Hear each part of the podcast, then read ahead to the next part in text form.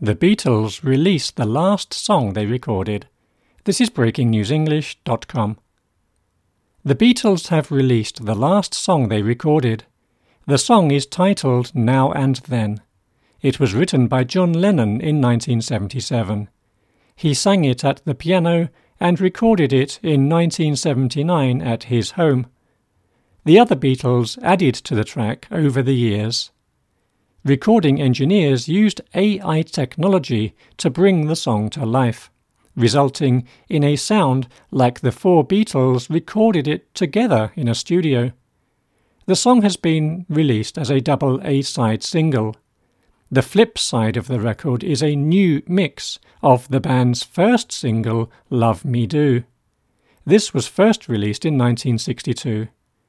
Now and Then will also be the final track on a new edition of the Beatles' legendary Greatest Hits Blue album.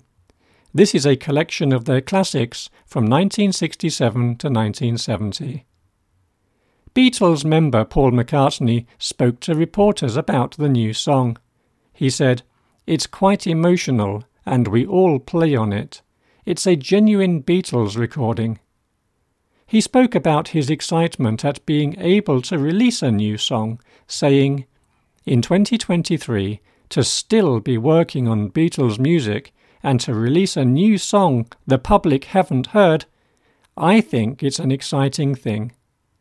McCartney was also excited about hearing John Lennon's voice. He said it was crystal clear. Lennon was shot dead by a fan outside his New York home in 1980.